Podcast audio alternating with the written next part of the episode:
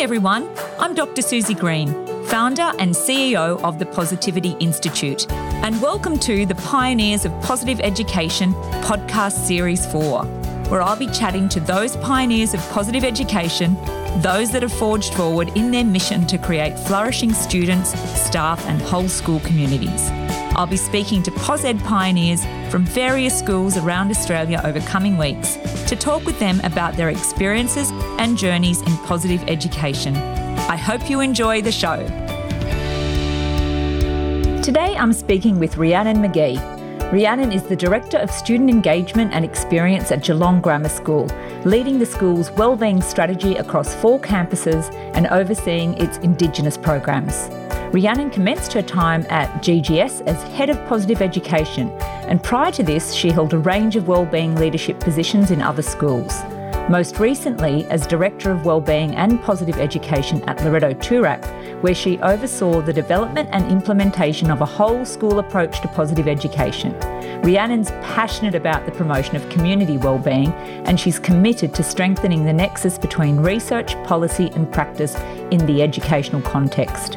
This has led her to complete the Masters of Education in Student Wellbeing and the Masters of Applied Positive Psychology at the University of Melbourne. Rhiannon is also an English teacher with an interest in the arts, philosophy and politics. So welcome back, Rhiannon McGee. Thank you, Susie. Great to be back.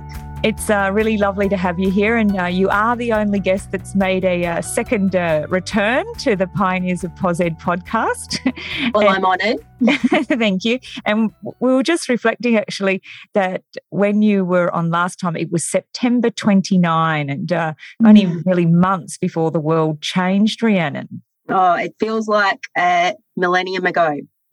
Exactly. And look, I guess before we get into the questions, and today I'm really going to focus in on your approach to coaching, and we have been fortunate to work with you this year on that. But I'm really curious, do you feel that the investment in, I guess, the skills of wellbeing, the knowledge and the skills of wellbeing, has helped buffer some of the impact of COVID with staff, at least, and students? Look, yeah, I mean, it's very hard to say, but without, you know, all the measurements that one would want to inform one's thinking around this. But I think what I can say based on my own anecdotal experience is that when you have invested in teaching explicit skills around wellbeing, in engaging staff and students in the kinds of practices that might offer them against those challenging experiences, you can be confident that you are dipping into a toolkit that's already present, and that when you are trying to support staff and students through challenging times, that you have a common language and a common set of practices that you can remind them of and encourage them to draw on. So, you know, time will tell as to what the impact has been, but I do feel as if our school community, and, you know, and you can't underestimate the challenges that they have experienced with all the shifts and changes of the last 18 months or so, but that there has been a common language and a common understanding of the way we can be proactive about our wellbeing in the face of these challenges. Yeah, so you weren't starting from scratch by any means, were you? And no. As you said, you had that common language, you had those skills, but as I know, and I'm sure you know, even when you're equipped with these skills in quite a sophisticated way, you know, having invested in learning and applying them for many, many years, when you're in the eye of the storm, it can be very challenging at an individual level to even consider, you know, that applying those skills, which is why I'm really big on there's a great little video called Lessons from Geese, and I'm calling it sort of the goose effect, if you like. So geese fly in a V formation, and so when one's not flying well and dropping back, the other geese drop back to help it. And so that analogy for me is like the more people we have equipped with these skills, even if you do have the skills, as I said, but you're in the eye of the storm and it's really challenging to apply them, at least just surrounded by the system that can support you. Yeah, absolutely. And I think, you know, one of our emphases, and this is certainly not led necessarily by me, but many of our leaders in the school and our school principal have been on being authentic and being open and honest about some of the challenges we're having and how we're navigating those. So at our recent school assembly, which was via Zoom because we were in another lockdown. We had a conversation with our school captains, our principal, myself, and some other leaders in the school about what practices we've been engaging with that have helped us navigate the last 18 months. And, you know, also being really honest about the fact we have been challenged. And so that conversation is something we've been emphasising. And, you know, it is about school leadership setting the standard in that way as well. Yes, and carving out that time for reflection, which now leads me to the topic of coaching, because for me, one of the real strengths and benefits of taking a coaching approach is that it creates that reflective space. And in the very busy lives that educators and anyone working in a school has, you know, it's very challenging to find that space, isn't it, Rhiannon? Absolutely. So can we start, because you have quite a long history. You are not only just a pioneer in POSED more broadly, you're definitely a pioneer in looking at coaching applications in schools. What actually led you to, or how did you first learn about it, come across it, and what's led you to becoming, I guess, a real supporter of that approach? Well, I think it was, first of all, an exposure to coaching in my previous school, which was Loreto Toorak, and we introduced a coaching approach for our staff. And while there were challenges associated with that, there were also some real potential I saw in this coaching approach for personal development, for building relationships and so on. And so that was my first exposure. And then I undertook the Masters of Applied Positive Psychology at Melbourne University, and through that study really did zero in on coaching and your research, as I've mentioned before, Susie, and started to see within the context of the work I was also undertaking at the time at my previous school around positive education, started to see that these really complementary approaches, and that I've become clearer on this over the years. But, you know, positive education certainly provides, whether it's students or staff, with some key concepts and practices that can be beneficial. Coaching has the potential to really help individuals create a personal plan for themselves and apply those strategies that are most beneficial to them in a meaningful way. So I see coaching as extending the work of positive education. And so when we were bringing in positive education at my previous school, a couple of years down the track, we did start to introduce coaching in conjunction with your team, Susie, and that really did complement our approach. And then coming to Geelong Grammar, we already had some coaching in place with a coaching team that were really the champions of coaching in the organisation. But then with some like-minded leaders, decided that this might be an approach we could really do more work to implement and really leverage the significant work that's been done in the last 10 years or so around positive education at Geelong Grammar School.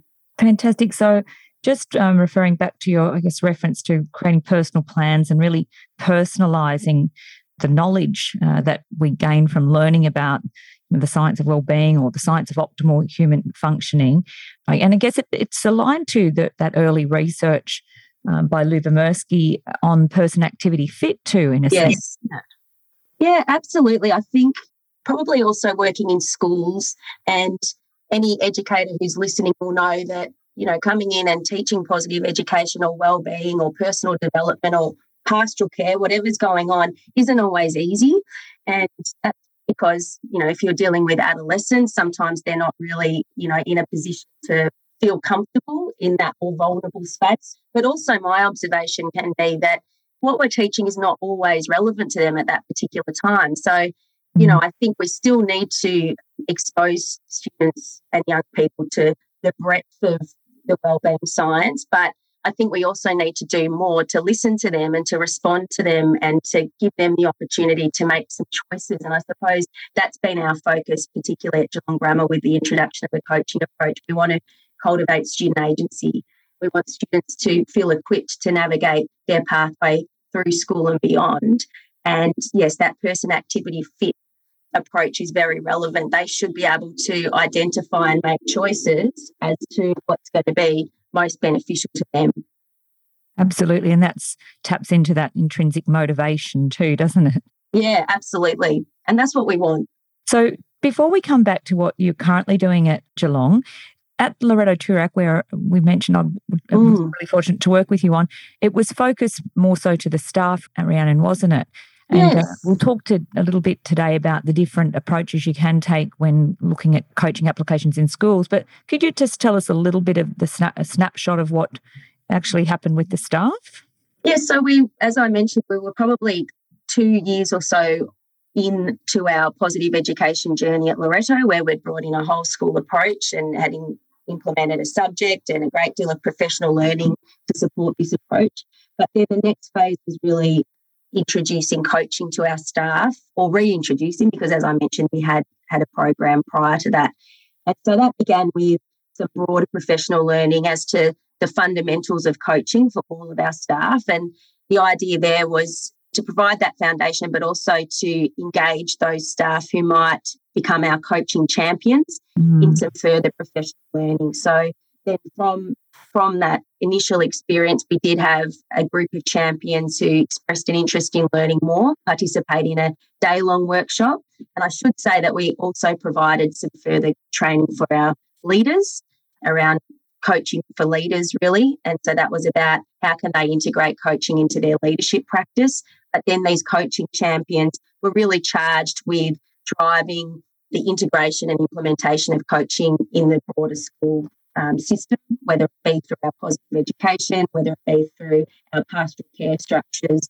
And they were the ones who really continued to propel that momentum in relation to coaching.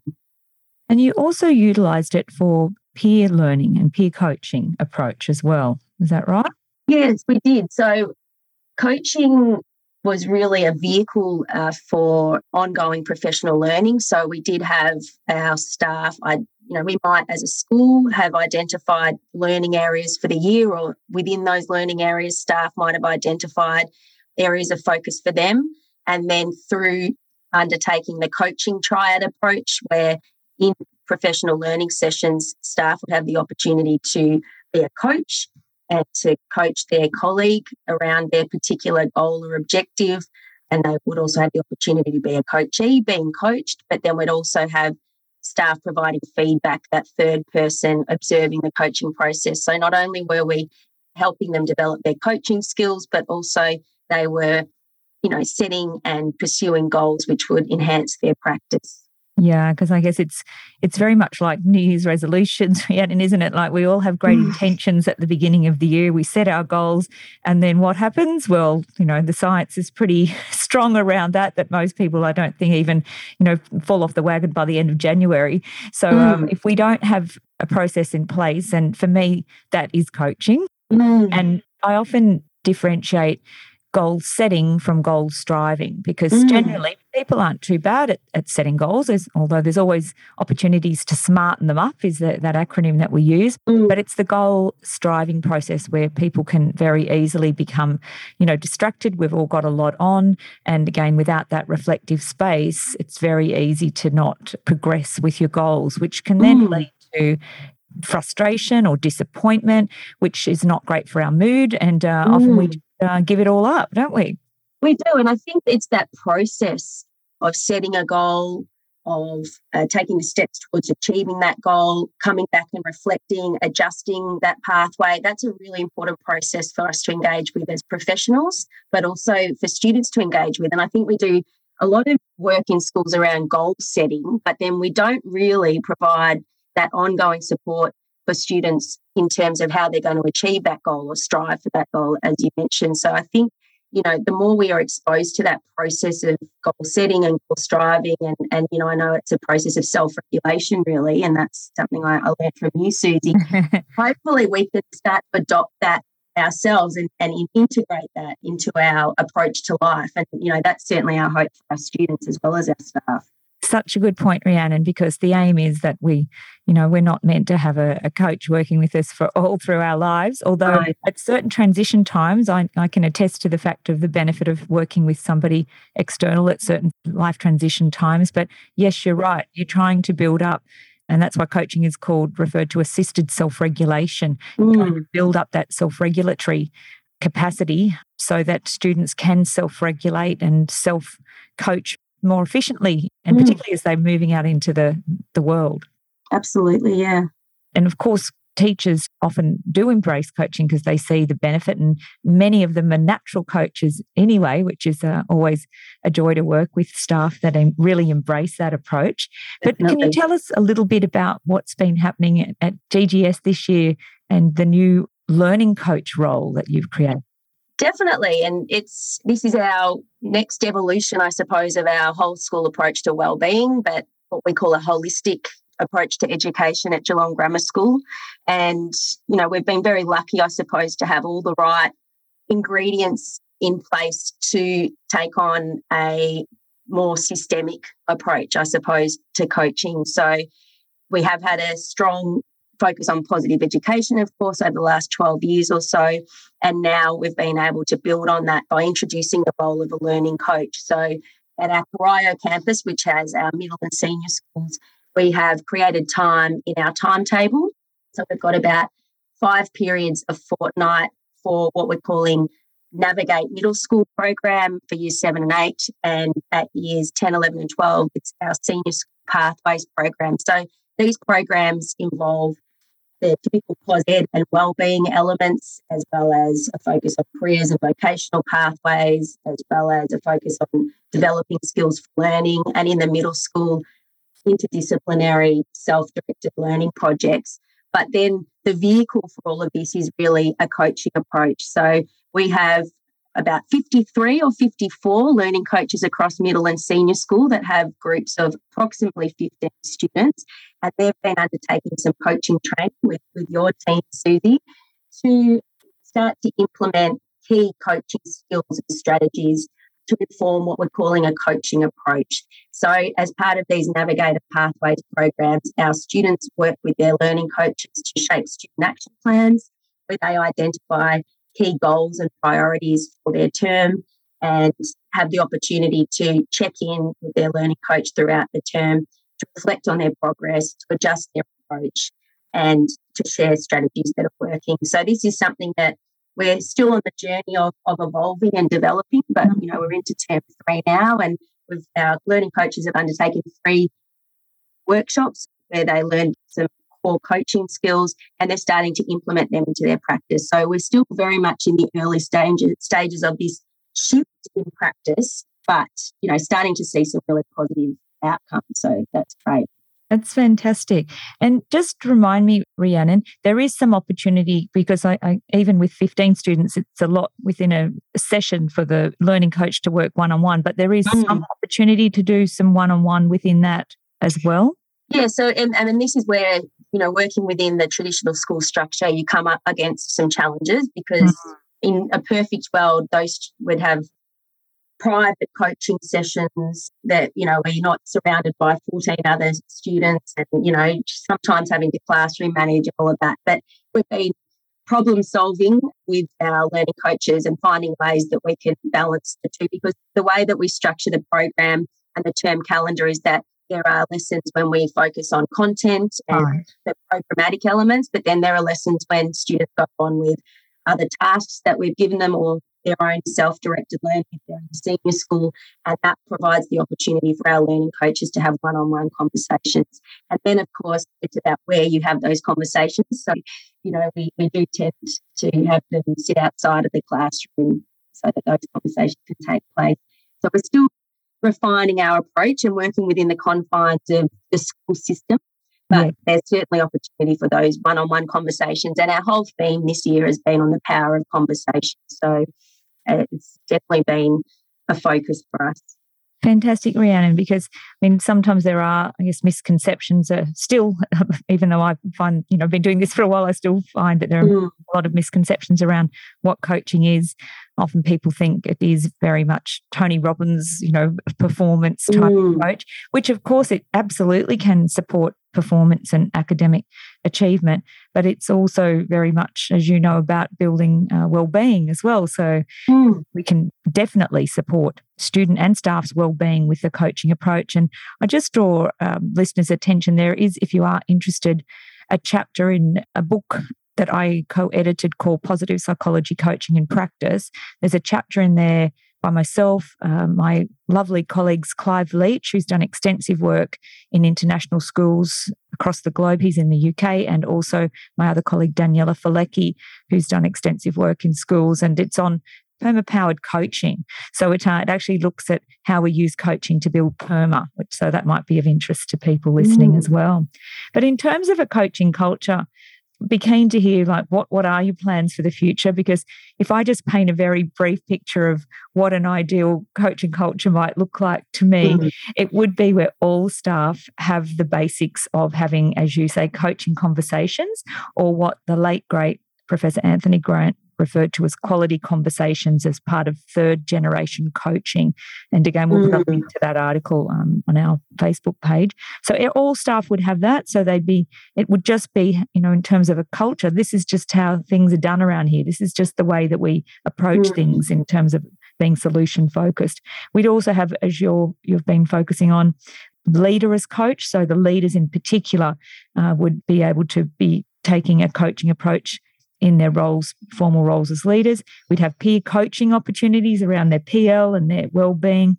We'd have teacher as coach, again, perhaps in the format that you've created at GGS, or it might be individual student coaching in Year 11 and Year 12, which Mount St. Michael's in Brisbane have done successfully for many years. And we've also just started trialling student group coaching with one of our team members and then one of the in-house, I guess, like a learning coach role, if you like. And that's been quite successful. We've just piloted that this year. And then there's also student peer coaching where they can coach each other. And then finally, being really clear about when you might use an external professional coach. And there are benefits. Definitely, you want to build up your coaching capability in-house, but there are certain times and certain benefits to when you might bring in an external coach, particularly from a leadership perspective. So what are your plans? That's a lot, isn't it, Rhiannon?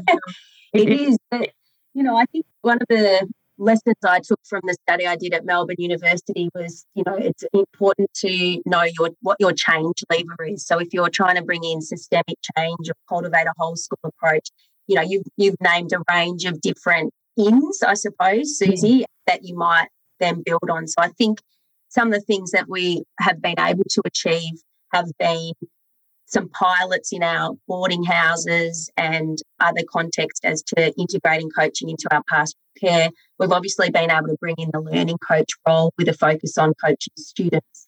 We've had our coaching team in the past coach colleagues, so that's been another avenue that we've taken, and we certainly do have external coaches working with our leaders, so that's a fabulous practice, I suppose, because we learn best about coaching, I believe, when we coach well, as you said, but there's lots of potential to do more. So as part of our approach this year, because of course we've been focusing on one of our main campuses, our Corio campus, but we have three other campuses, so we also provided cross-campus staff the opportunity to engage in some coaching workshops. And again, that was similar to the approach at Loreto, engaging staff who might become champions, who might consider how we bring these practices into our other campuses and what would work in those contexts.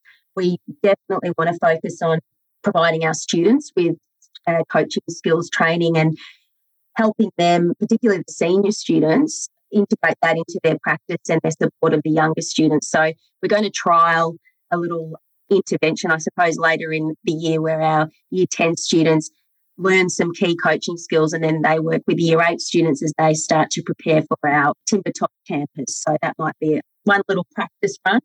But the group coaching that you mentioned, Susie, I'm really keen on because, the educators listening, we know that, it's not realistic to upskill and to train every single staff member so that they are accredited coaches. We really need to look at ways to provide the most people with the most exposure to professional learning or the coaching approach. So I think what we'll run next year are a range of masterclasses for our teachers so that we can start to develop different approaches, and group coaching might be one that really works in the context of our Navigated Pathways program. So the idea, I suppose, is always starting with professional learning and slowly upskilling our staff so that they can then look at ways to integrate coaching and help cultivate that coaching culture. And as you say, really the idea is about improving the quality of our conversations. That's really been an emphasis, and taking a solutions-focused, strengths-based approach, whether it's in conversation with our colleagues, whether it's supporting our students, whether it's students supporting students. I think it really does help embed that, you know, fundamental premise of positive psychology and positive education, with which is the strengths-focused approach. So, you know, it brings that practice. How do we actually bring that to life? Well, coaching is one way of doing that. Yeah, absolutely. Just a couple of reflections. One is the benefit, I guess, in identifying staff that really do resonate with it and have an intrinsic motivation to learn more. And a number of the schools I've worked with, a member of staff has gone on to do a master's in coaching psychology, or, you know, there is the one at the University of East London, which is a MAP CP, which is POS Psych and coaching psych. So it's great because you have, again, building up your internal capability in terms of coaching can be really, really helpful. The other reflection I wanted to make was with the senior high school students going out into the world of work, if they are moving in, particularly into a formal leadership role, coaching is a primary, well, I would argue a foundational approach to leadership. So to already have had exposure and practice prior to going out into the world of work puts them in a great place, I would suggest.